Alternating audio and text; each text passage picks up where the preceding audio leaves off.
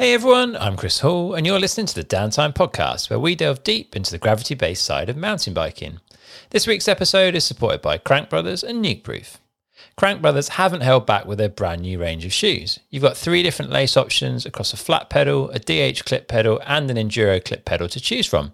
They've spent a couple of years in development on the feet of riders like Lucas Shaw and Fabio Wibmer to get these things dialed in, and I have to say, I think they've got it right. The quality of all the shoes is top notch, and there are some really nice design features like little rubberized dots on the inside of the heel to help hold your heel in place. I've been using the BOA version of the flat and the Enduro clip pedal shoes, and that lace option is incredible. It's so much easier than feeding a lace through to get the tension right across the shoe. And because you can undo it in an instant, it makes getting in and out of the shoes easier than any shoe I've ever used before. They're mega comfy and they come up true to size, which for some reason seems to be pretty unusual. The flat pedal sole offers great grip, whilst also allowing you to make micro adjustments to your foot position. But it's the clip shoe that's really blown me away. You might remember I was experimenting with clip pedals late last year, but I hadn't got comfortable clipping in and out. With the Crank Brothers shoes, it is so much easier to clip in and out of the pedal, and that's made me feel way more confident on clips. I'm looking forward to spending way more time on them this year. They haven't just designed them to work well with Crank Brothers pedals, though. They've done loads of testing with a wide range of the pedals that are available. So, whatever pedals you run in, Crank Brothers shoes are well worth a look. If you're in the market for some new shoes, then you can check them out at crankbrothers.com or at your local Crank Brothers stockist. Nukeproof are clearly confident in their Horizon V2 wheels, as this season they're going to be raced around the Enduro World Series by Sam Hill, Elliott Heap, and Kelan Grant, and I'm going to be giving you a chance to win your own set in just a minute. The engineers at Nukeproof have really put some thought into these wheels to make them strong and durable, easy to work on, and to ride really well too. They've done that by using a magnesium silicon enriched alloy blend to create the right balance of stiffness and ductility. They run ABEC high performance bearings with full contact labyrinth seals to keep the crap out, and they've sleeved the rims instead of welding them for consistent strength in the rim. If you do manage to break a spoke, then they're readily available J bend ones so you won't get caught out. Nukeproof sent me a pair to try, and my first impressions are great. They've got 102 points of engagement, which is fast, and that free hub makes a pleasant noise without being offensively loud. The design is subtle and it's going to look great on any bike, and the best thing is they come already taped and with tubeless valves fitted. So just pop on your tyre, chuck in some sealant, and away you go. A regular track pump did the job for me. They're 30 mm internal rim width, so they should give any modern gravity focused tyre a really good profile. They're downhill approved too, so they're going to be tough. They're sold separately, so you've got your choice of axle, boost, non-boost, free hub, etc., and you can get a mixed wheel size pair too. They're all available from your local Nukeproof dealer. To be in with a chance of winning your own pair of Horizon wheels worth £400, all you need to do is to head to downtimepodcast.com forward slash nukeproof. That'll take you to a Nukeproof landing page where you can enter by joining their newsletter. No spam, just an email once a week keeping you up to date with what they're up to. It's worth it for the Sam Hill videos alone. You've got until the 1st of April to enter. All the links you need are in the show notes for this episode on downtimepodcast.com.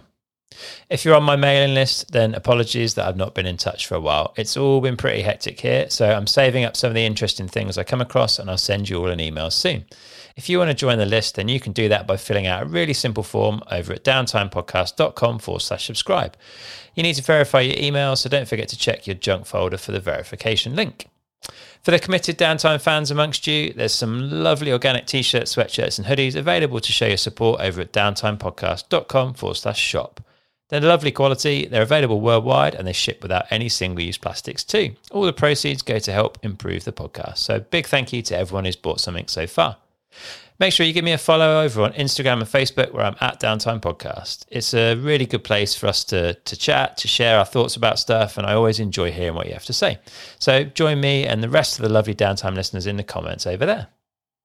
All right, today we're catching up with Aaron Gwin. I think it's fair to say that Aaron has had a pretty rough couple of seasons. A steady stream of injuries and misfortune have kept him away from where he'd like to be, at the very top of the sport. We chat about how he deals with that, how he feels about people saying he's no longer got what it takes, and how his approach to racing has changed over time. Can Aaron still beat Greg Minnaar's all time wins record? And when will he retire from downhill? Give this episode a listen to find out the answers from the man himself. All right, without further ado, here's Aaron Gwin. Aaron Gwin, welcome back to the Downtime Podcast. How's things with you, man? Good, man. Thanks for having me. Oh, it's a pleasure as always. And it's it's been a while actually. I was looking into the back catalogue and it was February 2018 last time we sat down for a chat. And a lot's gone on between now and then, which we'll we'll cover. But first off, I think congratulations are in order. You got married last summer, right? Yeah, thank you, man. Yeah, we got married uh, in July, kind of in the middle of the month. Once we kind of had the the quarantine lockdown, and we knew that the races were going to be delayed a little bit, we kind of took advantage of the downtime and uh, got married a little bit earlier, and then had a little bit of time to kind of hang out before the races started again. So it was kind of ideal for us. Yeah, very nice. And you got married up at the house, right? Yeah, we got married actually in my backyard or in our backyard. Cool. So it was cool. We had some real close friends over and um, you know, we're able to we didn't really want like a big wedding and a bunch of stuff anyways and you know, uh, the view from our house and kind of the vibe here has always been kind of special to us. So it was it was sort of the perfect place for us to we just decided to get married here. So it worked out really good since everything else was close. Nice. And that's the place that you were building when Rob Warner came to visit you, is it? Yep. And how long have you been in there now? Uh, we've been in here about, I've been in here about a year, I think a little more, October, I think last, uh, well, 2019 is when we moved in, or I moved in, and then Lauren moved in um, after we got married. So, yeah, she's been in here, whatever that's been, I don't know, six or seven months, and I've been here a little over a year. So, it's uh it's a trip I feel like I've been in kind of longer because I was up here so much through the build process and spent so much time up here kind of through all that stuff that was going on but um yeah it definitely feels like home now so it's pretty sweet yeah it must be nice finally getting into it is it is it good living in a house that you've designed for yourself like, have you done anything to make it work better for bikes and for training and that sort of stuff yeah for sure I think um the two main things I did, I guess, for riding and training is I have like a pretty big gym in my house now. So I have like all the equipment I really need to work out. I still will go into a public gym occasionally just to mix it up, but um, I've got enough room to kind of have my squat rack and have some of my exercise machines and other things like that. So that's been really good, especially this year since uh, the gyms have been closed a lot. I've been able to just kind of train here at home and then I I put a pretty big garage on the house, so I've got enough room for all the bikes and stuff. But no matter how big you make it, man, you you always are you know questioning if you should have made it a little bigger. for sure, there's always room for one more, right? Yep. awesome. Let's chat a little bit about the riding and racing side of things. Last time we spoke, you're heading into the 2018 season, which started off super well for you. You're leading the series. And then you picked up a, a thumb injury in Val di Sole, I think it was, which forced you to miss a couple of rounds that year for the first time since you had that shoulder injury back in 2013, I think. How how did it feel? Because at that point you were on a roll, you'd taken the overall for three seasons straight and looking good to make it a fourth in a row. Like was that was that a hard blow to deal with? For sure. Yeah, it was difficult. The thumb injury actually started at Fort William. Um, and yeah, man, it was a bummer. I mean, everything was clicking really good that year. My training was going good. Everything we had kind of dialed the bike in. I think we were actually on a, a newer bike that year. Um, and everything was going good. I won the opening round at Croatia, and and I felt kind of so-so at Croatia. I, I, was just sort of starting like the nice build into my sort of training and stuff. So I was really looking forward to like getting stronger through the season. Um, but I was able to get the win there, and then we went to Fort William, and I was feeling even better. I think I I flatted in qualifying and still qualified pretty good there, but I think I was up on the fast time in qualifying until the flat, and then in the finals, I think I was up on the fast time until I don't know maybe a minute from the finish. I had a pretty big over the bars in this kind of tight turn, and um, yeah, it kind of really came out of nowhere. It was a new section that they had put a bunch of sort of man-made rocks in, and it was in the shadow, so it was hard to see. And it was one of the easier turns on the track, like kind of slower speed. And I just leaned into it, and one of the rocks that they had buried in the ground had come loose, so it was just sort of rolling around in the hole. And uh, I couldn't see it because it was a bit dark in there. And as soon as I hit it with my front wheel, I just kind of slid out, and I went over the bars and um, I, I must have landed like you know, right on my thumb. So that thing, it kind of dislocated for a second. And uh, I didn't really notice it until I stood back up and it kind of popped back in. And I just noticed it started hurting really bad, like straight away. So um, I made it down to the finish line. And then as soon as I crossed the finish line, that thing just kind of blew up and got really stiff. So, um, yeah, man, it was a bummer. It was a weird crash. I didn't really feel like I made a mistake. It's just one of those racing things. And, uh, that ended up pretty much being the end of that season because um, my thumb was pretty bad. I ended up getting on the podium, I think, the next weekend in Leogang, which was kind of a a miracle because I, I couldn't even do practice. I was rolling around the track and I think I did like five or six runs and it was like, it didn't look good, but I was going to try to stay in the championship. And thankfully that track's pretty smooth. So we just taped the thumb up really tight and, uh, got through that race. But then when I got home, it just, man, anybody that's done any kind of ligament stuff knows that there's not really any fast healing process to go about it. So, um, I pretty much didn't ride until Val di Sole and really was just trying to take it easy on that thing and let it heal, which was a really slow process. And then at Val di Sole, I had a little tip over in practice and landed back on it. And that was pretty much the end of that. So, um, yeah, man, it was definitely frustrating because I feel like that year would have been really good, but that's the way it goes, man. I, you can hit the ground for, for years and years and never have an injury. And then all of a sudden you kind of get these little nagging ones that won't go away. So, um, yeah, it was a, a, tough season for sure. Yeah, you made it back there, didn't you? I think for La Bresse towards the end of the season, and that was that your first World Cup on a 29er. I think. How, how did you get on with that change yeah. in wheel size? Um, it was pretty good. There's definitely some challenges. Um, I'd only been on that bike a couple of weeks, and I really hadn't been riding that much because of my thumb coming into that race. But I felt pretty good.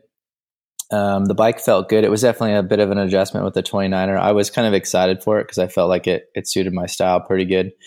Um, we looking back now, we definitely had some challenges with bike sizing and stuff that I would have changed if I if I had a little more time. But um, yeah, felt pretty good. I think I I time practice went pretty well, and you know I kind of had the speed that was coming up there, and then it ended up being one of those races that was just like a real muddy. Um, you know, like a heavy rain on race day and stuff. And I ended up crashing a couple corners in. I just slid out on a route and uh, that was the end of that. So you still broke the internet that weekend, though, I think, with that like scrub nose bunk off the side yeah. of one of the big tables. It looked like you were having fun. Yeah, that was, I think, a, right after where I crashed, I got back on the bike. So I kind of knew my race run was over, but I had that line in my pocket. So I figured I'd I'd still give it a go for the for the fans. so is that like a, a pr- like a proven kind of motocross technique? Is that where that comes from? Yeah, for sure. Um, growing up racing moto, and especially once you get onto the bigger bikes, a lot of the tracks here in SoCal, or maybe anywhere, but especially here, the jumps are built a little bit smaller in spots. So to not overshoot them, you end up kind of having these lines that sort of go off the corner of the lip um, so that you can stay low and kind of ultimately like carry more speed or set up for the turn better or whatever. So you, you got to be careful with them because they can get a bit uh, they can get a bit squirrely if you drag a foot peg on the side of the lip. Or I've had I think the biggest crash in my whole life was on a dirt bike hitting one of those lines and I hit a braking bump up the face and like blew my hand off the bar and ended up just ejecting off the bike in the middle of the air and like just ragdolled it. So you got to be a little careful with them, but when they work, they work good. yeah, it looked pretty pretty impressive. And I mean, you rounded out that season with a, a fifth at Worlds in Lenzerheide, which is, I mean, it's it's a super solid result. Probably not quite what you'd want, but then you're off into the the off season, and and a lot of big changes took place. Tell us a little bit about how the move to Intense came about. Yeah, the move to Intense was a bit of a um, surprise. I mean, I've always been buddies with Jeff uh, Steber, who owns Intense, and he lives um, about 10 minutes from where I live now. And I've kind of always been a, a, fan of his, and he's always been a fan of mine. And so I've always talked to him over the years, and I see him at the races, and we'd always say hi. And we've always kind of joked that it would be cool someday if I could ride for Intense because they're, you know, right here in my backyard. And they're kind of a OG American brand, and they kind of got a lot of things that sort of line up with what I and you know am kind of all about. So, um, yeah, we just kind of stayed in touch over the years, and we had actually been chatting a little bit earlier in the season.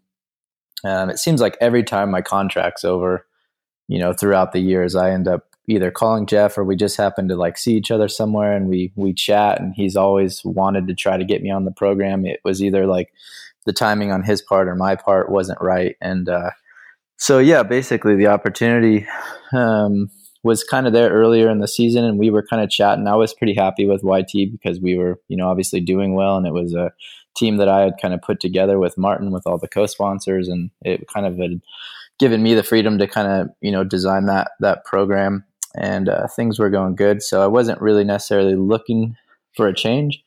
Um, but if there was anywhere that would have been cool to go, Intense would have definitely been it. So Jeff and I were kind of chatting, and um, you know they had some things that they were waiting to kind of finalize business wise to kind of be in a position to really make me a strong offer. And so it didn't really look like the timing was going to work out, and things were kind of moving forward good uh, with YT. So um, yeah, we kind of that was the plan. You know, I'd talked to them, and they kind of had assured me that you know they were ready to go and keep things moving forward. So we had negotiated a little bit throughout the year, but I was really kind of just focused on, you know, trying to get back from my thumb injury and get back to winning races and all that for world champs.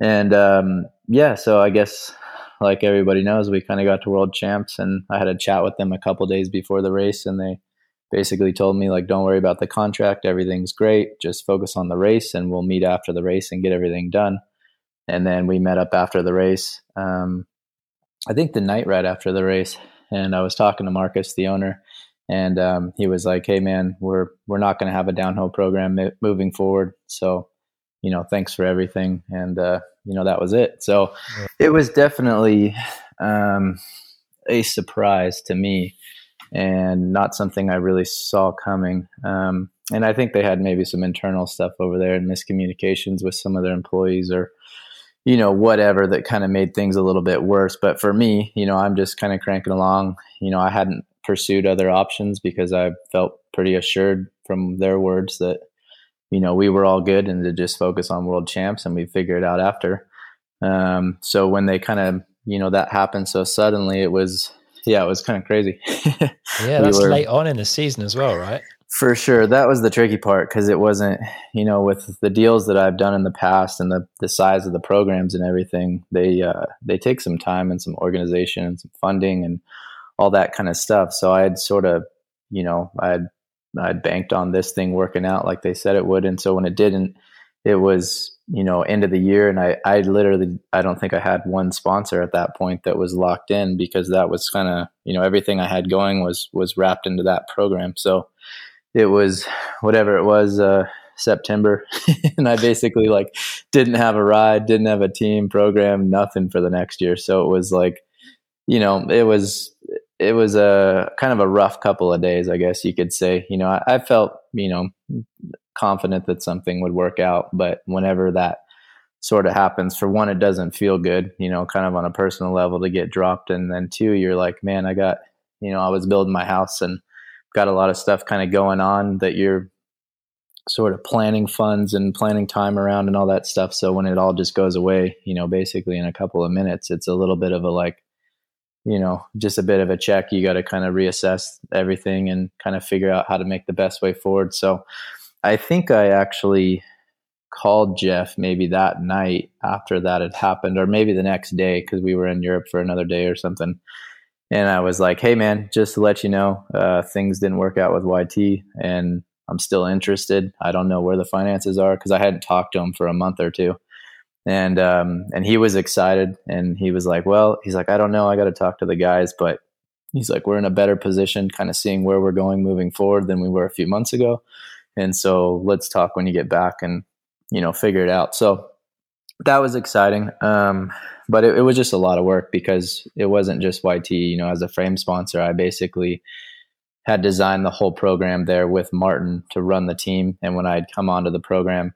uh, Martin kind of gave me a lot of flexibility to kind of just do whatever I wanted. So um, I brought YT to the team with him, and then basically probably 80% of our sponsors that year were all deals that I had negotiated and brought to the team with Martin, uh-huh. and he was run you know running the team for me. So it was um, you know he ended up sticking with YT. So I basically lost like the team infrastructure and the title sponsor all in kind of one blow. So that was tough because if it would have just been a frame sponsor, you know, we had like a turnkey package ready to go with Martin. So I could have said, okay, we already have this team we got the vehicles, we got the pits, we got co-sponsors. We just need a new frame sponsor.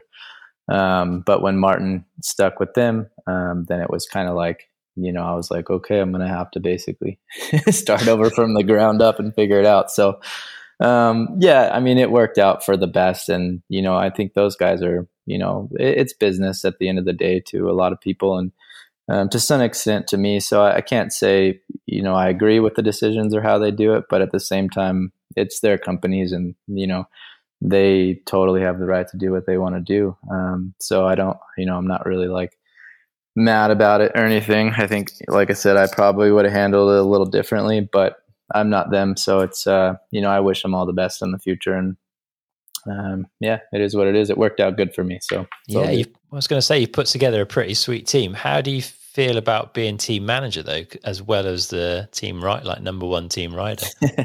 it's uh, it's a little bit of extra work, but honestly, um, Todd, our team manager now that I hired, he's basically running everything uh, for me with Kathy, and um, they do a great job, and they they really do a good job of kind of taking a lot of the responsibility off of me. So I'm still involved with the sponsorships uh, mostly. I do all the negotiations on our, our contracts and kind of figure out that kind of stuff.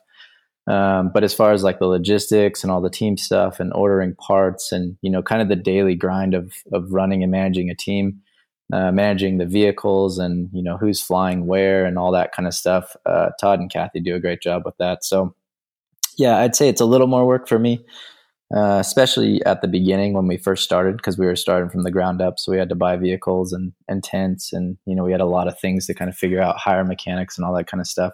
But now that we're rolling, um, yeah, it feels you know very similar to like it used to. Todd really does a great job, so um, I can just focus on my riding and you know just kind of keep doing that. Good stuff. Yeah, did you find it hard that first winter then to get everything you sort of needed to get in place with the team done? And put in all the focus that you need in your own preparation as well. Because, like you say, it was quite late trying to pull everything together. For sure. Yeah, it was a bit of a, you know, I wouldn't say a rush, but you definitely didn't have any time to waste. Um, you know, thankfully, everything with Intense kind of came through in a couple of months. Um, and we were pretty confident, you know, within maybe a couple weeks or a month of of worlds that that was going to work out. We were just kind of ironing out details and stuff like that. So, um, you know, Todd had been running the Norco factory team, so he already had experience with that and he was available. So it was kind of really good timing. I mean, he'd been training me on the physical program side of things for, oh man, I don't know, since 2013, I think. Um, and we've always kind of been in the same spot where we're like, man, it would be great to work together with a team someday. But I've always kind of had my own thing and he's had his own thing. So um, having his help and kind of having that infrastructure and know-how there definitely helped me a lot because I did wasn't like I kind of had everything that I was good at, which was bringing sponsors and negotiating contracts and kind of figuring out that kind of stuff. And then Todd had all the logistical experience and and with Kathy and kind of all that side of things. So really things came together uh, pretty smooth and uh, pretty much I think all the sponsors just about that I was on um, YT that I brought to that team, um, they all stuck with me and they wanted to come with me to Intense. So that was that was awesome. I was basically able to you know kind of rebuild that program, and I had a lot of those pieces sort of uh, in place already when we started. So yeah, it worked out pretty good. It was a lot of work for sure to kind of get it going, um, and you know whatever it was, four months or so. But um, yeah, I had a lot of good help, so it wasn't too bad. Good stuff. Am I right in saying you were still a bit undecided between large and extra large frames coming into 2019 season? Yeah, for sure. I think uh, it was funny because we just raced a little local race here the other day, and um, we do that race every year, usually February or March. And we were kind of laughing because I was like, this year I showed up with my with my bike and I didn't touch a clicker or mess with tire pressure or anything the entire time we were there. And I was kind of laughing with John. I was like, dude, you remember a couple years ago when we were here? And like it that was really it was the sizing was the biggest challenge on that bike because they have a pretty big gap on the M29 between the large and the extra large. And I've always ridden a size that's like right in between the two. Um, so we had a reach adjust headset and different things. We were either trying to make the large longer or the extra large shorter, and there was kind of pros and cons to each bike. Um, especially being a full 29 inch bike, I I liked the XL because it was really stable and it, it fit me good. Uh, with the shorter reach headset on there, but the wheelbase and the bigger wheels and everything, it was still just a really big bike. So trying to like you know, it was comfortable to ride and it was fast when it got really rough. But when you needed to really work it through the tight sections and stuff, it was just a bit big. The wheelbase was a bit big. Um, and I was a little too stretched out. And then on the large was basically the opposite. You know, it was uh, pretty quick in the tight stuff, but when you got on the really fast stuff, um, I was just a bit cramped in the cockpit. So it was uh, it wasn't horrible, but it was just it was difficult because some you know one size had certain things it was better at, and the other size had certain things it was better at. So we did a lot of back and forth trying to sort of figure out what the best option was and um, that was really the story of the season. I raced maybe half the races on a large and half the races on an extra large. I, you know, I kind of couldn't decide all the way down to the end because it was I needed something right in between. So, um, yeah, it was a good testing kind of experience on that. Same thing with the 29er and just that design of bike and everything. We got a lot of really good feedback from that first year. So I felt like our bike uh, last year and now is uh, really dialed in. So it's all good. Yeah. Do you think it's hard to truly prepare for a World Cup race, uh, anything other than a World Cup race?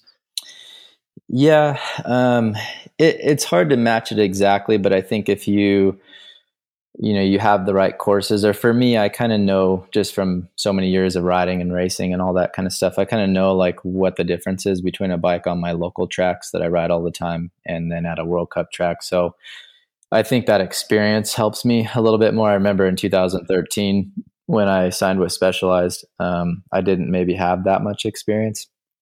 And I was riding the Specialized at my local tracks, and the bike felt really fast and everything felt great. And then I went to the World Cups and I was like pretty terrible. It was, you know, I was on a bike that was too small and I had more of a fun setup. And on the local tracks, you know, I felt fast because I was riding the bike really hard but to what I needed at a World Cup, the setup was a little bit different. So I was kind of, and I think the first World Cup that year was Fort William, so it was like the gnarliest, fastest track that you could jump into.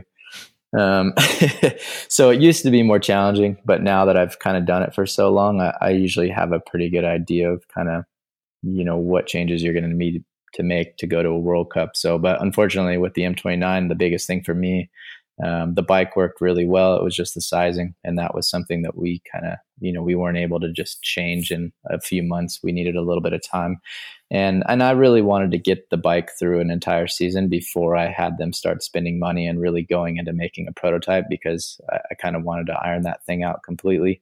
Um, so we weren't guessing and you know redoing stuff for the next couple of years. So it was a you had to be patient the first year, but I think uh, now it, you know it's worked out good in the long run.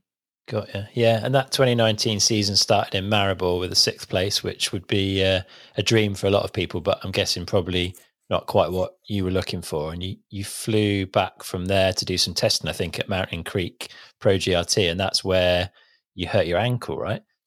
Yeah. Yep. That was, um, yeah, another one of those kind of just tough, weird situations. I think um, I've been running those cranks. I think E13 is probably comfortable with me saying this, but um, I've been running E13 carbon cranks since I signed the contract with them back the first year on YT. So I don't know what that is five, five, six years. Uh-huh. Um, and I'd only ever broken one ever in six years, and it was because I I basically like 50 50 to rock with my pedal. And uh, it was basically like, you know, I mean, carbon at some point, if you hit it just right, you know, it can break.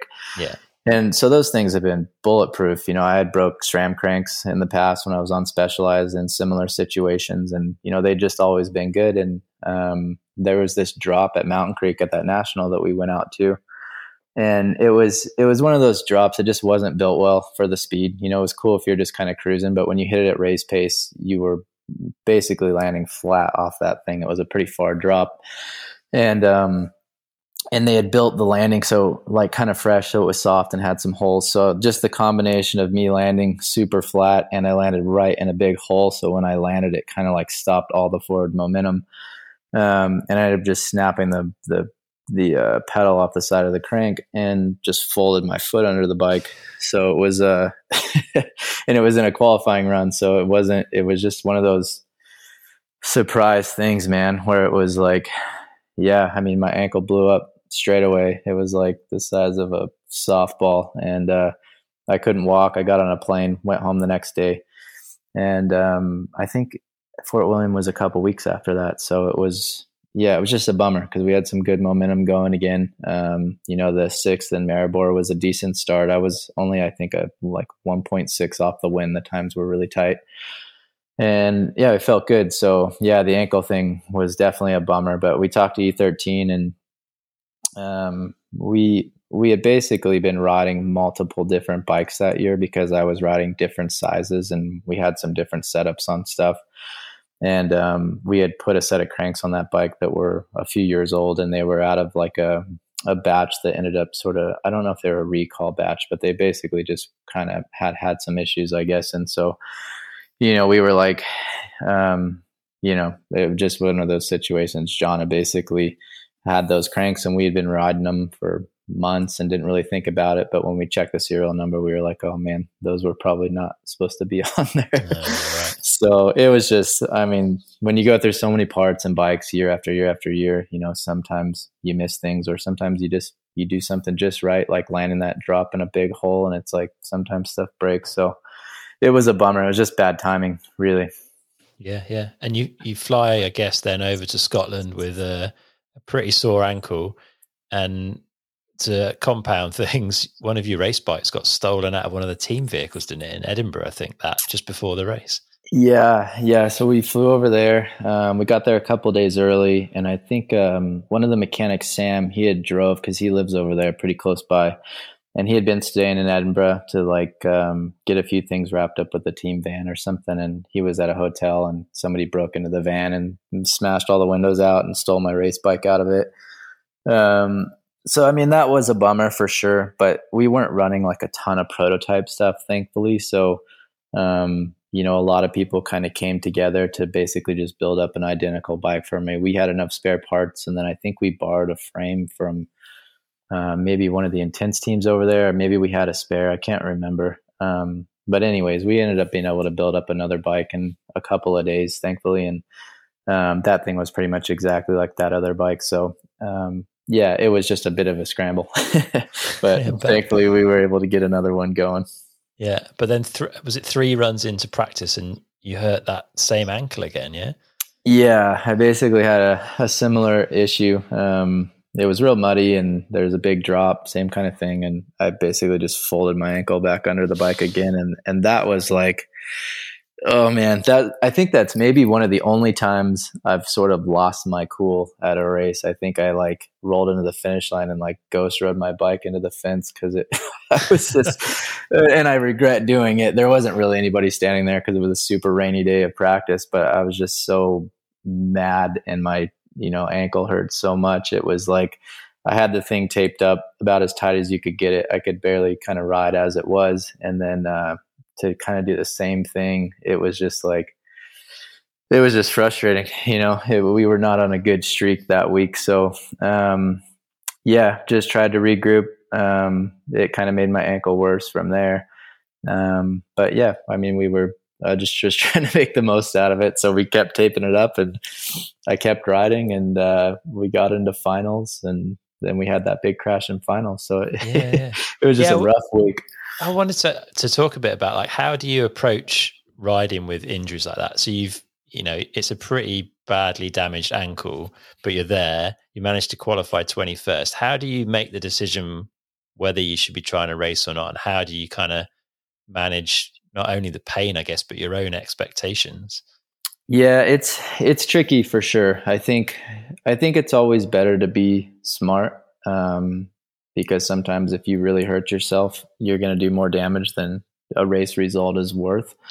Um, I've had a hard time the last couple of years, honestly, trying to find that balance because I've been riding through some injuries that I probably shouldn't have been riding through, but they kind of happened early in the season when I was sort of in a points chase, and and I really just didn't want to let go of those points that early in the year. And I've ridden through some injuries in the past, and I've always had a pretty good ability to kind of push through pain and stuff. So it, it, no matter how bad I'm feeling, like at Leogang the year before, like I literally couldn't hardly make it down the track in practice. And, you know, like we just, you try to take care of things as much as you can to the race run. And then we get in the race run and you just grit through one big run and, you know, you get on the podium and it's worth it. So it's like I, I always have that kind of stuff in the back of my mind when I think about, you know, not racing.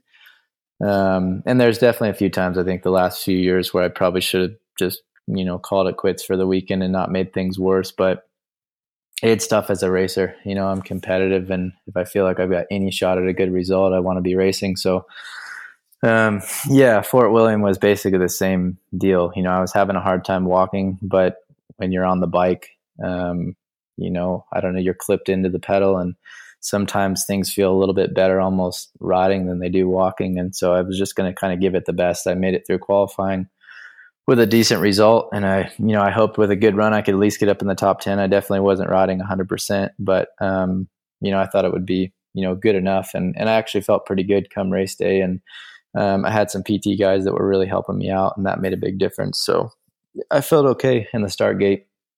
And then, uh, yeah, things just went bad. well, yeah, that that was a, a horrible crash. I was stood in the finish, and uh, it's one of those ones where you're really glad to see the rider get up. Uh, do you know kind of what happened? Because it, it was at the end of, end of a little sort of boardwalk section, but it literally looked like someone had just sort of blown your bike out from underneath you. yeah, we always joke we're like we got to get one of those, uh, make it into one of those Chuck Norris memes when he's sniping people, and uh, that's what it felt like, man. I didn't really, I didn't feel like I made a mistake or knew what was coming. I think what happened is it was raining a little bit, and that bridge is was a little bit wet. Um, I think they've got some I don't know if it's chicken wire, grip tape, or something on the center of that bridge. But when you're setting up for the turn, you're basically riding right on the edge of the bridge. And I think you might be a little bit off of that sticky stuff. Um, and from what I can tell, just watching the video and kind of knowing this section, I think I just got on the brakes pretty hard and the back end sort of slid out a little bit coming off the off the bridge like just a little bit but there's a really big rock like a couple inches to the right so when the bike the back end slid out, it hooked that rock like as soon as it broke loose, and then it just kind of sent me flying. So it was uh, it happened so quick. I honestly, I my eyes were already halfway through the turn and looking towards the next turn. I was not concerned about what was happening until I was flying through the air. So it caught me by surprise for sure. you managed to roll out of it pretty well, though. Yeah, it worked out good. Thankfully, there's a lot of grass on the backside of that berm, and uh, the way I kind of like just tuck and rolled. I guess I didn't hit any rocks or anything. So, um, yeah, it's a good example. You know, you can have a little tip over and totally blow your thumb out for a whole season, or you can have this massive, you know, triple front flip crash and you get up and everything feels fine. So it was, uh, yeah, thankfully it was all good. Yeah, at the end of that weekend, and I mean, it's it's at this point, it's been a pretty rough start to any season. It's not how anyone would want to want to go about it. How how are you kind of feeling? How are you managing to keep focused and motivated when it, it must start feeling like luck's not really on your side?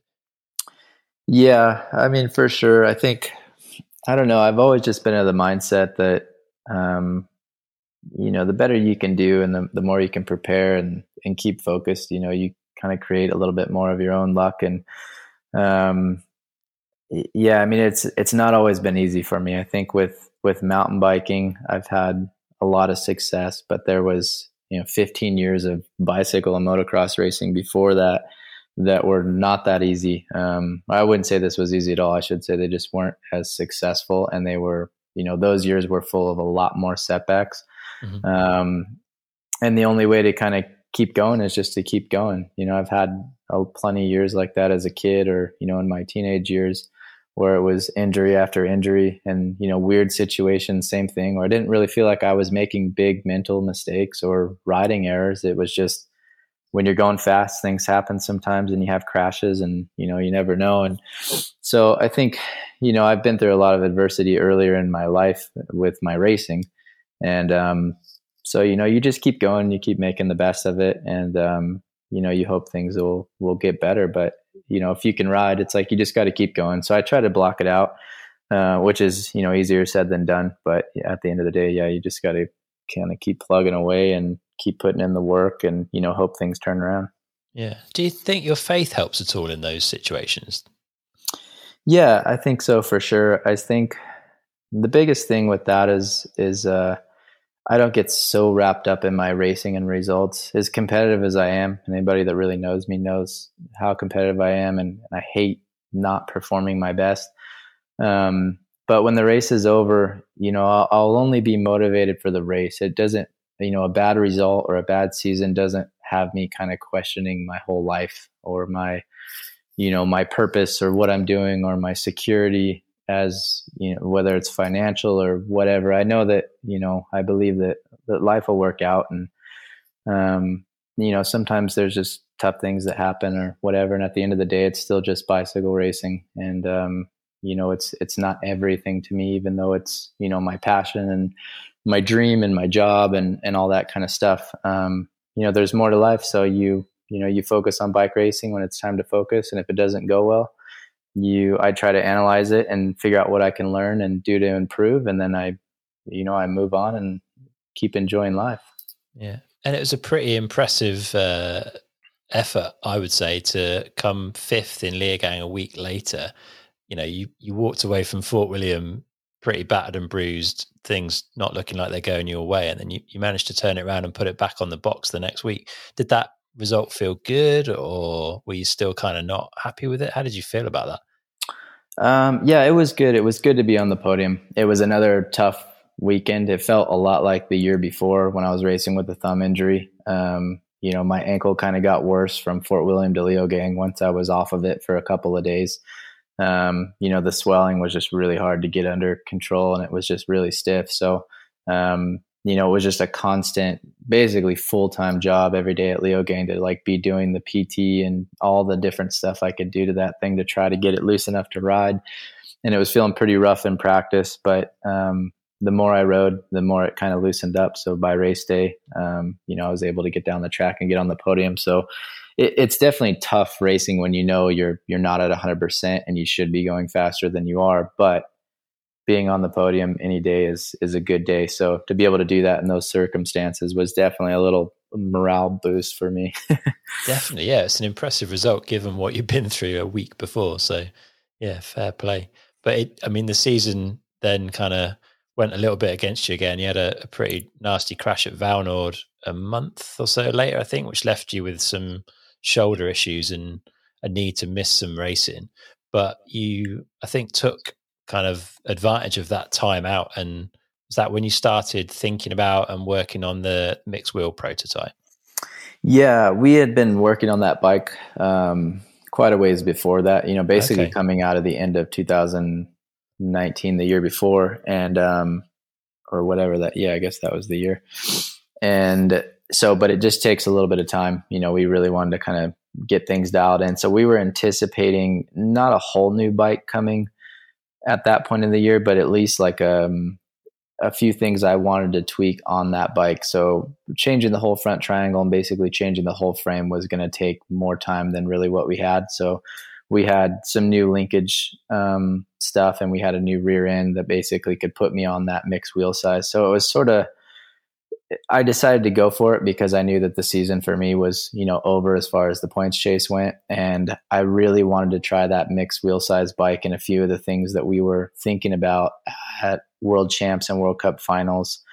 Um, before the season was over because I knew if I could get it out there, even if we missed the mark on a few things, that testing time for those two races would be really beneficial for the following season. So we decided to go ahead with those. Um, I was still running the same front triangle, so we were still kind of dealing with the same sizing issues. And and I basically I raced the large at um, world champs at Mont-Sainte-Anne, and I raced the extra large in West Virginia. I was still going back and forth. I think I actually went back to the XL on race day at West Virginia. So it was those two races, I wanted to do well, but I had been off the bike and had a lot of issues kind of coming into those. So they were really just, I was excited to be back racing, even though I was underprepared. And uh, I just wanted to be there hanging out with the team and racing. And we also just really wanted to get some time on some of the stuff we were trying to kind of set us up for the next year. So it ended up being really valuable in that way um, as far as the testing process goes. But yeah, those those races were definitely difficult. Yeah. Was the was the mixed wheel size thing a hit for you straight away? Did you you instantly kind of know that that was something you wanted to pursue further? Yeah, for sure. I think we were maybe a little bit skeptical at first just to try something new because I didn't feel like I had ever really gotten the sizing and everything 100% dialed on the 29er. And usually I try to get a bike as far as we can get it before I start making, you know, big changes like that. Mm-hmm. But I felt like with my riding style and the feedback we were hearing from other people and things I was seeing, um, you know, I really liked it. And Intense had that Tazer e-bike that was, um, it's a staggered wheel size bike. And I really liked that bike. And, um, you know, it didn't feel weird in any of the ways that I thought it might. And it basically just felt better um, all around to me. So, and I'm not a super tall guy. I'm like 5'10, 5'11. So I'm kind of right in the middle. Um, so just having that extra clearance in the rear end was something I was kind of looking forward to because I was hitting my butt on the tire a bit with the 29er. Um, so yeah, we decided to give it a go. We basically only had to make like a new rear end and a few little linkage changes to fit that rear wheel on there to try it. And uh, the first day I tried it, I really liked it. There was still, you know, the sizing issue and a few other things that we needed to work out. Um, but for me and my style and, and how I like to move the bike around and kind of make quick pivots, and you know, it just felt like it was easier to get the bike to lean into corners and and kind of do you know what I wanted it to do. So um, yeah, man, I mean, I'm sold on it. All my bikes I'm riding right now are that setup, and I don't think I'll go back because it's ideal for me. Mm-hmm. Do you think? Do you think there's any compromises with it? Um, I don't know. I mean, you could say that in a straight line and really rough stuff, that a 29er on paper at least is going to roll over stuff a little bit better. Um, but I don't really notice anything. I mean, if you're a tall guy, I think, I think there's, you know, more to consider there. Like somebody like Greg, I'm not sure that he would be better on a staggered wheel size bike. He has the height to kind of make a 29er work. I don't think he has the issues with the clearance and some of the things, you know, his bike's already really big. So a smaller wheel on the back might might mess that setup up. I don't know, but for me um, and my size and my riding, it's yeah, pretty much all positives for me. So I really like it. Yeah, cool. And when you know you get to the end of that season, end of 2019, it's uh, had some ups and some downs, but you've got an off season to get yourself back and get your body back to 100% and to do a bit more work on the bike. How did you how did you approach both aspects of that? Um, yeah, it was good. The off season coming into that was was good. I felt like we were just in a good spot. You know, we went to we finished that year with St. Anne and, and West Virginia. Um, I was inside the top twenty. One of the races, I think I was only like a second off of a podium or something. So I was, you know, for not really riding at all, and then just jumping on that new bike and kind of going straight into the races with pretty much no testing or any time um, it was good just to finish the year racing and not on the couch. so um, that gave me some confidence. I felt like we figured out a real solid direction on the bike from those two races with exactly where I wanted to go for the following year. Um, and so we kind of were just able to hit the ground running. You know, we were able to get that prototype built up within a month or two of that last race. And um, so, yeah, it did a lot of good stuff going into that next year. And then that off season went really good. Uh, training was good uh, bike setup was really good. We did a lot of testing and kind of got that thing dialed in coming into the season. I had some really good preseason races and uh, fitness was coming back and my thumb and my ankle, you know, that stuff didn't just go away even when I started riding. It was getting better, but it was still, you know, lingering. And uh, last year, you know, last off season, that stuff was finally starting to basically go to where I just didn't notice it anymore. So um, yeah, coming into 2020, everything was feeling like it was back on track and we were ready to fight for wins again. Yeah, and not the year that anyone expected as it turned out. But looking back on it now, how do you feel about it? Did you enjoy having some time away from racing and some time at home? For sure. Yeah, it was a mixed year. I think I, I, think a lot of people can probably relate and um, but for me, fortunately, with my situation and how everything played out, it ended up being a great year. Um, there was a lot of uncertainty at the beginning of the year for sure when everything first shut down and um, you know bikes weren't selling and parts weren't selling. Everybody kind of hit pause. I think everybody was was a little bit edgy there for a couple months, kind of just wondering you know how things were going to play out. Um, so there was a lot of calls with Intense and some of my sponsors and, and kind of trying to figure out how we were going to make the most of that time and kind of keep things moving forward. Um, you know, thankfully everything kind of turned around, especially for the bike industry. I think the bike industry ended up having one of the best summers it's ever had with, you know, so many people wanting to get outside and, you know, start riding and being outdoors with the lockdown and everything. Um, but yeah, for me personally, it was, as soon as they kind of moved all the races back to October and we knew we weren't going to be racing for another four months, um, you know, I was able to just sort of shift my focus a little bit when we were, Lauren and I got married and we were able to go on a road trip, which I haven't done, man, I don't know, since I started riding. You know, every summer has been really full with races. So to be, actually have a summer at home where I'm healthy and I can do stuff. Um, you know, we got in the truck and just kind of started driving. We went to Montana and we went to Mammoth and we took the bikes with us and did a bunch of riding and just kind of hung out with a bunch of friends. And it ended up being like, man, probably, you know, one of the best years, funnest years of my life for sure. A lot of cool stuff happened.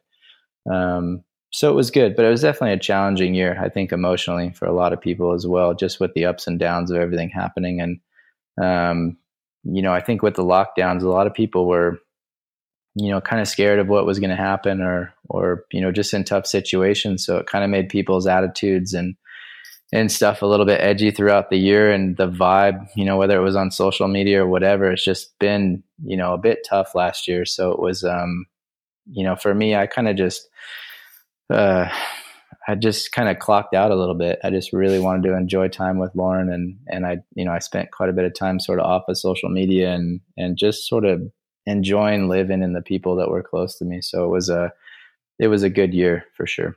It sounds lovely. Yeah. Do you, do you feel a pressure on the kind of social media side of things? I know a lot of athletes, I, I think, felt you know some level of pressure to be putting something out there to be a lot, a lot of riders have started YouTube channels or other projects along those lines. Like how how does that stuff sort of sit with you?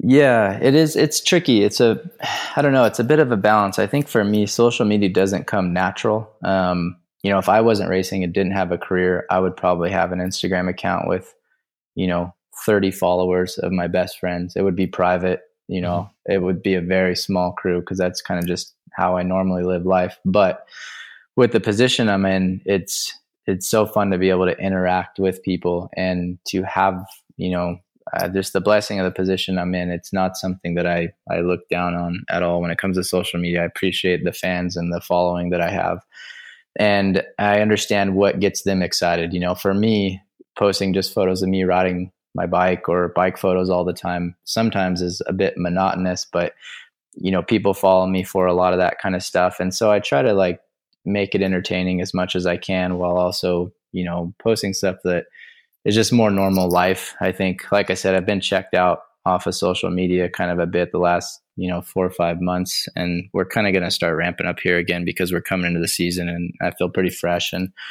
ready to go. But it definitely is a fine balance because it's, you know, I feel like it's easier for me if I'm either sort of all in or all out. It's hard for me to kind of be in the middle. If I've got a game plan and I'm posting a lot and creating content and you just sort of get in that rhythm, then it's it's pretty easy. But when I get out of that, it's um it, it's just not normal to me. And my wife would laugh and say the same thing. Like when I'm when we do stuff, I might take photos, but I never think like, oh, I just want to post this on Instagram really quick. Whereas like you know she might share something faster than i would or whatever like i just i enjoy just kind of taking in the moment and i, I most of the time i don't post because i just don't think about it so it's something i have to kind of constantly remind myself um, to do and to kind of you know put the effort in because sometimes it's not you know supernatural to me i kind of get stuck in my just everyday life and i go on a bike ride and I'll have, you know, an epic hour and a half bike ride and all this cool stuff. And I'll get done with the ride and load the bike in and I'll be driving on the way home and I'll be like, dang, you probably should have like, you should have taken a photo of something while you were there. But it literally like will not cross my mind. I usually listen to music or a podcast, or if I'm with a friend, I, am just sort of in that moment, enjoying it. And, uh, I never really think to pull out my phone. So it's something that I, you know, I got to be a little bit mindful of and, and stuff because it is a, a, part of my job and, and I do enjoy it. So it's, but it's not always easy. Yeah, definitely, man. It's nice that you can get away from it for sure. But uh, yeah, we got we got some racing late on in the season, um, and it certainly looks like you're getting back to more like where you would want to be. Uh, do you think anything's really changed, or has it just been a process of getting back to full fitness, getting through all the injuries, and getting comfortable on the new bike? Um, I think it's been a bit of everything. I think for me, getting the equipment um, where I need it has been a big, big help. Um, having the time to be consistent with the training, you know, after all the injuries, to basically get your fitness back where it needs to be without kind of, you know, because it's really hard to to train everything all out when you got big injuries and stuff. You're always sacrificing something. Um, so having the time to really build that base and, and just get rid of sort of the aches and pains and nagging little things to where when you ride, you just feel like you're riding. You're not thinking about nursing something or, you know, how you're going to tape it to make sure that you can ride safely or, you know, whatever you're just riding. Um, so that's been good. And then, um, yeah, I guess just everything, kind of all those things sort of coming together has, has made it feel good. But I think racing is challenging right now. I think the competition for one has definitely stepped up. And I think um, the, the amount of guys going fast now is, is more than it's ever been. Um, you know, I think the, the top guys kind of always find a way to still rise to the top. But if you look at the times and how many guys are basically in that sort of fast time bubble, if you will, now there's a lot of guys where it used to be, you know, the, the split between top 10 would be, you know, maybe 10 or 15 seconds, and then it would keep falling back, you know, back in the pack. Now it's like sometimes the top 20 are, are separated by like I don't I don't know what it was last year, maybe four seconds or maybe less. Like some races are are really really tight. So I think the the competition, like a lot of people are just doing the right stuff now. People are training hard. You know, they're taking it serious. Um, there's a lot of bike manufacturers and suspension companies and different people that are putting in the work to make great products. So um, you know, a lot of the bikes are are pretty good now. There's maybe not as much of a gap in some of the equipment like there maybe used to be.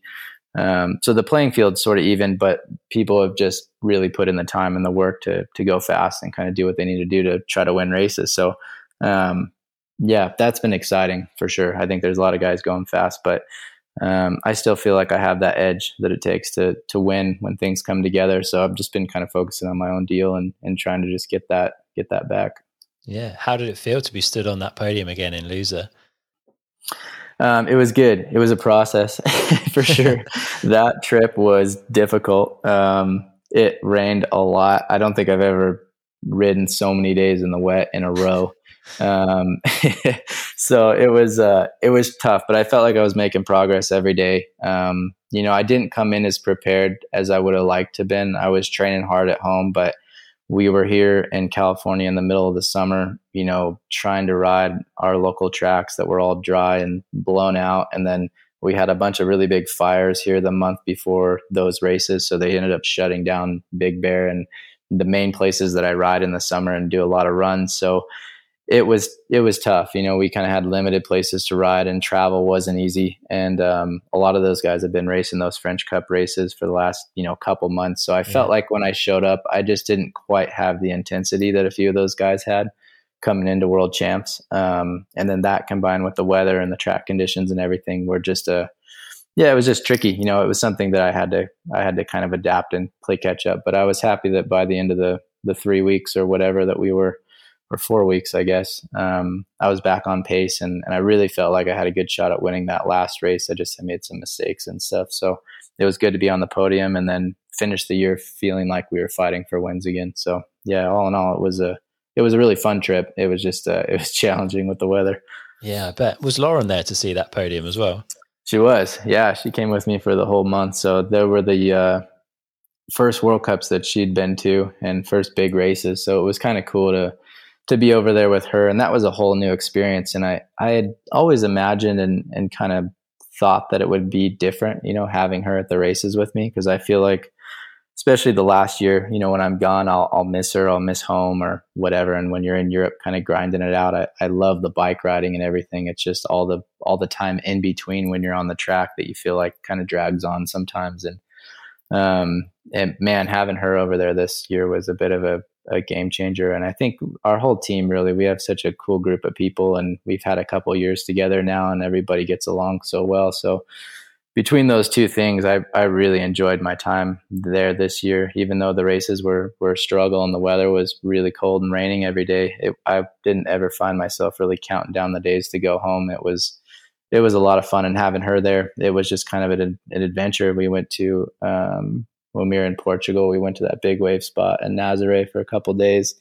That was really cool, and um, spent some days in, in Lisbon and a, a, few different places, and it was just a great trip. So yeah, it was it was a lot of fun, and I think that's something um, that will definitely make my career easier moving forward. Like having her with me at the races, it, it definitely has a different vibe. I feel like you know I could stay over there you know a lot more or you know it's just not as difficult when she's there i feel like you know you're kind of home and you're enjoying riding your bike and and racing and doing all that kind of stuff so um, that's been exciting so I'm, I'm excited for the races to come this year and i think i'll enjoy the time over there you know a lot more Nice, yeah. Has it been hard then the last sort of couple of seasons to hear people say, "Oh, you know, that's Aaron done.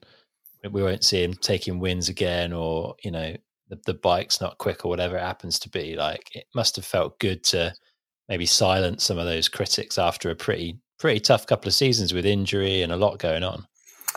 Yeah, for sure. I think, um, yeah, I mean, I don't, you know, at the end of the day, I don't really blame people. I, you know, you always hear negative stuff. And unfortunately, the culture we live in sort of seems to unify around the negative more than they do the positive. So when you read yeah. comments and stuff like that, it's, it's just sort of the time we're in, I guess. But, um, yeah, I mean, when I've been on both sides of it. You know, at this point, I've been the guy that's winning and, you know, can't do anything wrong. And, you know, everybody's kind of like singing your praises. And then on the other side, when things are going bad and, you know, there's the next guy doing well and people are questioning, you know, whether you still got it or, you know, they're blaming all kinds of stuff. And, and that's just, I mean, that's sports, man. You could look at any sport yeah. through the, through the last 60 years and you're going to find the same thing. And I think that, that being able to make that shift mentally, you know, back in 2013 when this stuff happened with Specialized and nobody really understood that situation or what I was going through and and I was kind of a kid at the time. I didn't really want to talk about it. I was I was quiet and so people sort of misread that as, you know, me maybe doing something wrong, which was not the case, but um, those negative comments back then definitely fired me up and made me mad and made me not want to be around people and fans at the races as much for a little while. Like I, and I've kind of always had that attitude a little bit. It's it's a downfall of mine for sure when I get upset and you know I when people are just mean. I guess that's when I'm I can get that sort of attitude back where it's like all right if you guys are going to be mean then i don't want anything to do with you. And that that has been some maturing that i've had to do through my career you know i mean that that is sports and that's what makes sports exciting is you have fans man and fans love certain riders and they hate other riders or players or whatever and you have these ups and downs and that's what creates you know the passion for the sport. So um, now you know I I don't the comments don't really get to me. I mean they're not fun to read. Nobody likes reading you know negative things about yourself, but at the same time I understand. You know I've had some rough years and some bad things, and people aren't like in my inner circle to really know what's going on or know the reasons or whatever. So they're a lot of it's speculative and they're you know they're just being fans, and I think that's that's great. You know I think it's it's it's all good. So um, I just hope that I can get back on the winning end and uh, and then that'll be that. Set things yeah, straight. definitely. Oh, fair play. That's uh, that's a, not an easy thing to do, but an impressive approach to take. So yeah, let's talk a bit about the winning side of things. I mean, Greg went and took another win last season. I think that puts him on 22, and I think you're on 20. Is that a, a record that you'd like to try and take? For sure. Yeah, I think um, that's been a goal of mine for a couple of years. I was getting close a couple of years ago when everything kind of started to go bad, and and I feel like I kind of just missed a few years of you know with the injuries and some of this stuff. So um, yeah, it is definitely something that I want to chase, and I would love to be able to retire saying I've won more World Cups than anybody. Um, you know, it was funny at Portugal because as much as Greg and I are competitors and and kind of like rivals, it seems like you know every title that I think I've won just about it's always been me and him battling for it. Um, you know, I love to see him do good too because he's you know I think five years older than me maybe, and I'm you know I'm getting up older in the in the in the class now, and he's got me by a ways. So um, as much as when he wins, I'm like ah like that's one more win I got to get now, you know, and that, and I'm like, dang it. It's also like, well, you know, fair play, good on you, because he's, I mean, with his age to be able to win for as long as he has and to be competitive and to look as good now than you know as he ever has probably um, it's motivating for me. You know what i mean? Like i i i find inspiration in watching him race and kind of seeing how he's done stuff too. So um, yeah hopefully we get a lot more good years racing together but i hope when we retire um, I'll have those wins. nice one. And is that more or less important to you than winning a world champs? Um, no, I mean, I'd say they're probably about equal. And I mean, these are hopes of mine and, you know, I believe I can, I can achieve the goals, but it's, you know, I, I don't get super wrapped up into it. I'm more to just focus on the things I need to do to try to, you know, win the races. But, um, yeah, winning world champs would be very special. I've been through a lot of adversity at the world champs runs, and I remember them all pretty uh, vividly. So uh, to be able to kind of overcome that thing more on a personal side, I guess, than anything, to be able to win that race would be a you know just a great achievement. So um, yeah, I'm excited for that, and and I hope that I'm able to do that as well. Yeah, and it's in Val di Sole this year, which is somewhere you've gone well in the past. Does that does that mean you kind of put that as your like your focus, your training focus for the season more than the overall, or like how do you balance out? Because you can only really, I guess, peak once or twice through a season. Yeah. Yeah, I think I, for me, I think I've always I've always tried to.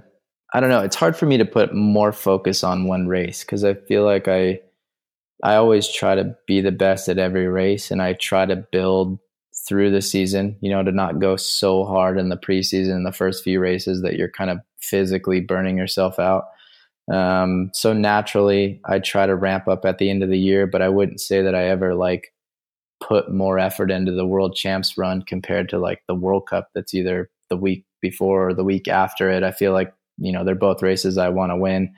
Um, you know, there's just a, a slightly different vibe. Worlds just has such a different vibe because you're doing a lot of practice and a lot more kind of hanging out. And um, there's just things about that schedule that make it, you know, just kind of drag on that make it a bit trickier.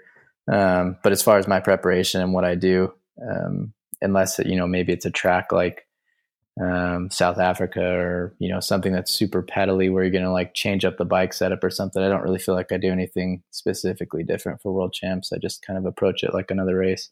Uh-huh. And what about the bike then? Is there is there much change for 2021? What kind of stuff have you been working on? Because I, I, see you and and uh, Jeff and John often posting little teasers here and there on Instagram of, of bits and pieces and prototype stuff. Yeah, oh, we got uh we got a lot going on over there right now. okay, I can't talk about some of it, but as far as the downhill bike goes, um, what I'm riding right now is more or less the bike I was on at the end of last season. Um, we've made some tweaks and and you know things to kind of clean a few things up. I think we've we've made a lot of progress in some of the other areas of um, like components and tires and stuff like that the last uh-huh. few months with just some setup stuff and um, different materials and stuff that we've been trying. So I would say the frame I'm on right now is pretty much the same that I raced on, but we're on some different component setups and tire setups and different things that are are really working really well right now. Um, they were things that I noticed coming out of the races last year that needed to be improved, and you know we had a little bit of work to do. So um, yeah, I'm really happy. We do have some other things that I'm going to be trying here soon with the bike that are not what I'm on right now, just to kind of be thorough, I guess. Uh-huh. um, so yeah, that's kind of all I can say on that. But yeah, it's a it's a work in progress, and and thankfully, um, Jeff loves prototyping as much as John and I do, maybe even more. So I don't usually have to twist his arm too hard for him to do anything. You know, they're they're stoked to like, well, what if we try this, or what if we try this, like it's it's almost to a fault sometimes where I'm like, man, we got to put this stuff into production eventually, you know, or whatever. But they they just have such a passion for racing and for downhill that it it doesn't need to make sense really, like numbers wise or financially, to get Jeff excited to do something because he's just a racer and he gets excited to try stuff. So as a racer, you know, there's nothing. I don't, there's no better support, I guess, that you would want. So um, yeah, we got a lot of cool stuff happening. We got some other bikes in the works right now that we've been prototyping for the last year or so with some other things in the line. Um, and some of this stuff is is the best stuff I've ever ridden. It's the most fun bikes that I've ever ridden. Like I, I think we're doing some really good stuff. So we've been enjoying that process, and I think through all the downtime last year, we were able to start a few of those projects a little bit earlier and kind of you know get some some things happening. So yeah, we've just been having a great time and, and working on stuff. And we got a lot of cool stuff coming these next month or two that I'll be testing before the World Cup start. And um, yeah, we're just going to try to keep pushing forward. Mm, exciting stuff. So, what what are the big changes then? So, other than the the uh, the wheel size, obviously, what are the big differences between the M29 that you were on to the kind of prototype bike that you're riding now? Um, yeah, besides sizing and wheel size, we changed the kinematics up a little bit. Um, and that's a bit of an ongoing process. We're messing with some geometry now on some new stuff that I'll be trying here pretty shortly. Um, but yeah, the, I'd say the kinematics are the one other thing um, with the VPP style of bike. Um, you know, there's certain pros and cons to that design, and it, it's definitely different than like all the bikes I've ridden in the past, which are kind of basically a different type of suspension system. Um, and so we've been, for me, I've been trying to get the bike to hold up a little bit more, like in the mid stroke. Um, I like bikes that are are really efficient and they, you know, you can move them around quick. And you know, I'd rather have a bike that's a little rougher, maybe through the the gnarliest sections of the track, but have it, you know, be fast and still be maintaining speed in other areas. If you get a bike that's just real fast in a straight line through rough stuff, sometimes you sacrifice in other areas too. So we're kind of trying to find the balance there. Um, it honestly just with the wheel size and the sizing and stuff, it, it's a very similar bike suspension wise. Um, we've just made some tweaks that kind of utilize different areas of the the suspension travel to kind of work a little bit different. Okay, makes sense. Do you ever kind of wonder what's going on in other teams? Like, uh, I mean, I guess an obvious one is Loic turning up with a, his little carbon fiber compartment over his rear shock, hiding something and fiddling with something on the handlebar uh, in, in Lousã. Does, yep. Is it easy to get distracted by stuff like that? Um, I don't really get it distracted. I think as I get older, I get more interested in bike stuff. Um, I've never been like a uh, for lack of better terms, like a bike geek kind of guy. Like uh-huh. since I started my career, um, I just love riding bikes, and I feel like I'm pretty good at feeling what a bike's doing and and telling somebody what I want it to do. But as far as like getting really technical with like, well, you got to raise this a millimeter or move this here or whatever, it's like, dude, I you know earlier in my career I had no idea what. And if you ask me any setting on my bike as far as like the geo went, I would I would not know. and uh, so with Intense, I would say I've, I've gained a lot of, you know, because I've just been working so hands on with some of this stuff, you know, I know it a little bit better now and it's more exciting. But yeah, I think when other people try new things, um, uh, it's just more like interesting to me, you know, and I, I, try to think it through and think like, what would the benefit be? Or, you know, what are they maybe doing?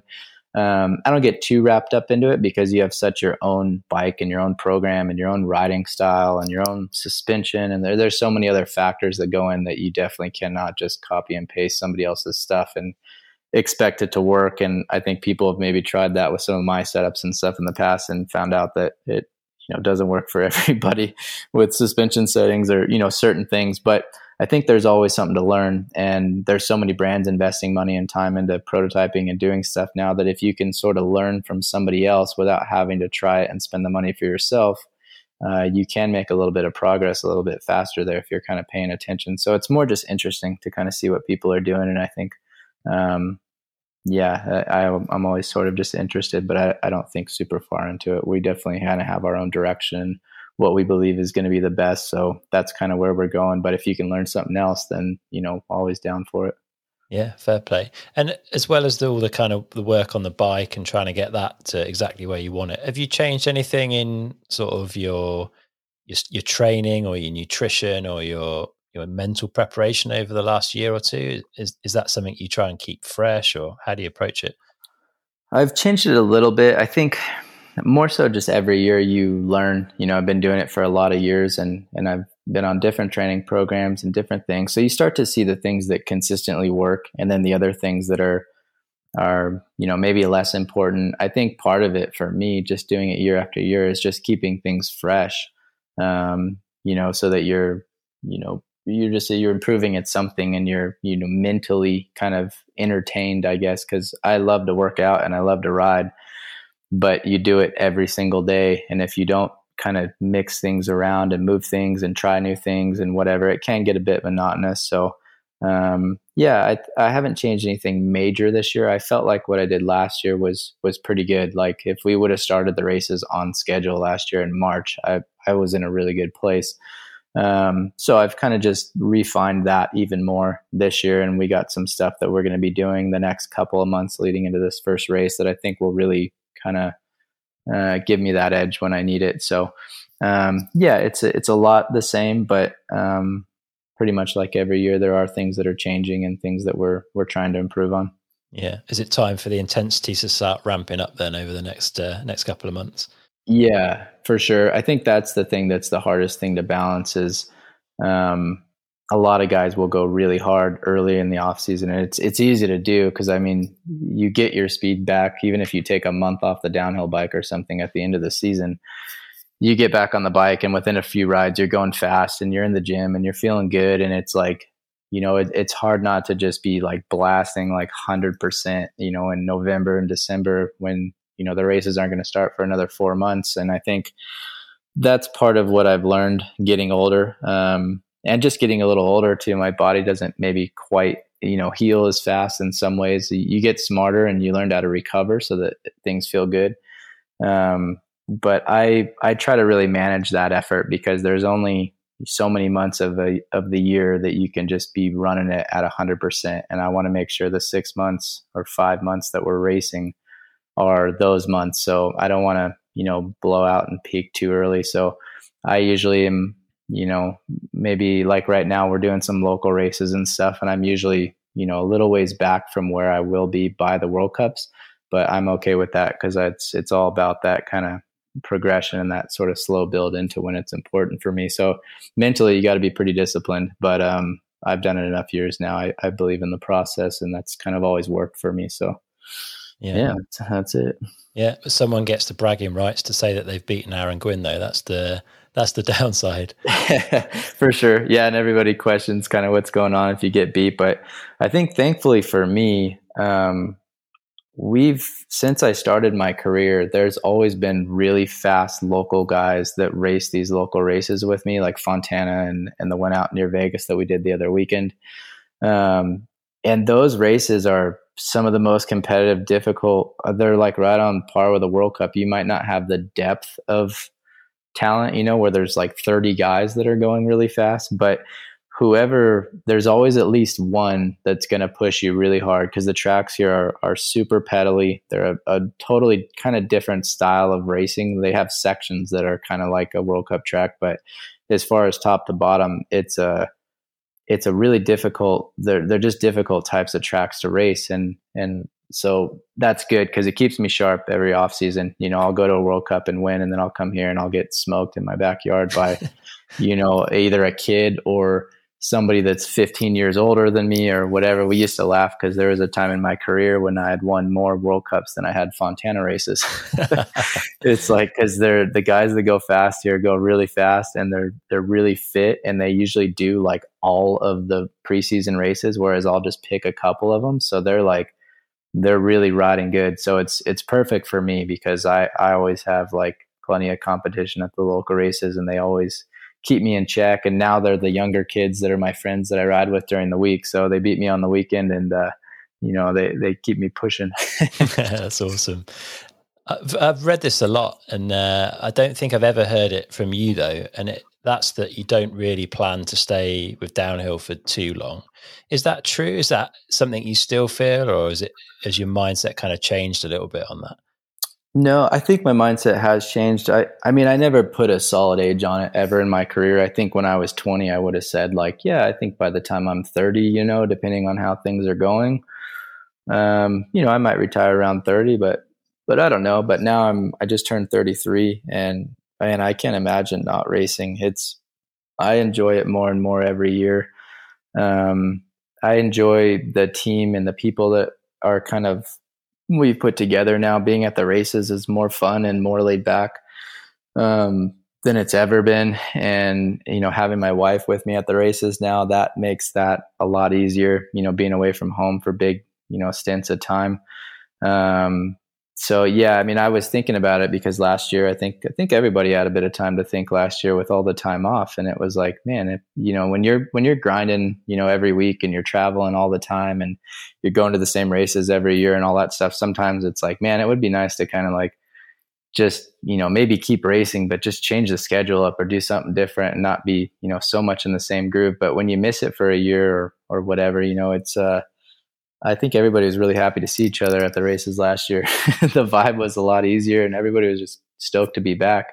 And I feel like as I've matured throughout my career and and just I just more than anything I I love the challenge of trying to improve and I love the life that racing downhill gives me. Like when I get to get up in the morning and go to the gym and then go for a bike ride out in the hills, you know, four or five days a week. And that's my job. Like, I can't imagine that getting any better at all. Like, uh, there's nothing else I would rather do. And if, if I was doing anything else, I would just be frustrated that I didn't get to do that every day.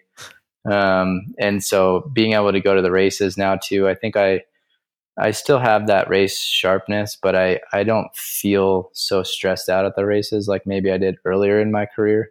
Um, you know, I, I'm able to focus when it's time to race, and then when you're not racing, to just enjoy the people around you and enjoy hanging out in cool places. And you know, I think my perspective has just matured and kind of gotten different as I've gotten older. So, yeah, if you would ask me five years ago, maybe I would have said I would have been done around 30 or 31, but now at 33, like, dude, I don't, I don't want to stop anytime soon. That's for sure. I just, I feel like we're just kind of getting going in a few ways. Um, got a lot of exciting stuff we're working on, and I've never been kind of happier with the group of people that are around me right now. So yeah, I definitely do it as long as I can. Awesome. Yeah, it sounds it sounds like you're in a really good place, man. Yeah, for sure. Excellent. Well, we're getting uh, we're getting close to the end of our time, but we've got one new final question that we didn't ask you last time you're on, and that is, what is something that you do every day that you feel benefits you? Um, man, that is a good question. Mm-mm-mm. I don't really have.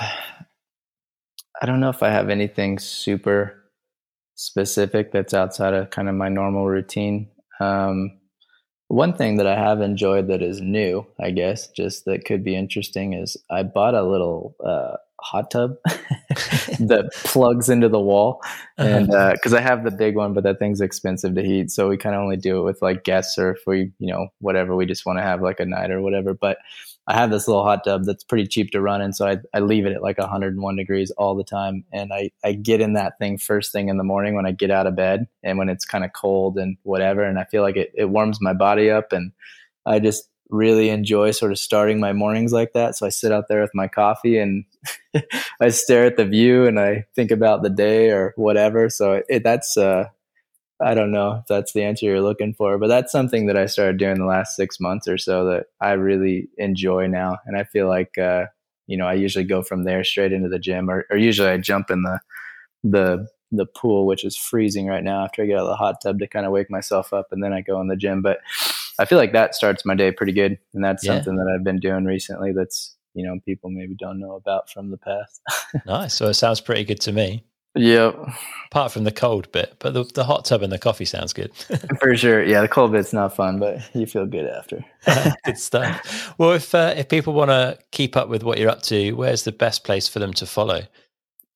Uh, Instagram is usually the best. Um, that's pretty much. I do have a Twitter and a Facebook account, but I, I kind of passively post there through my Instagram. So yeah, I'd say Instagram is pretty much. Uh, where you'll find any, everything either on my personal page. I think it's uh, at Aaron Gwin one, and then the team page, which is Intense Factory Racing or Intense Cycles.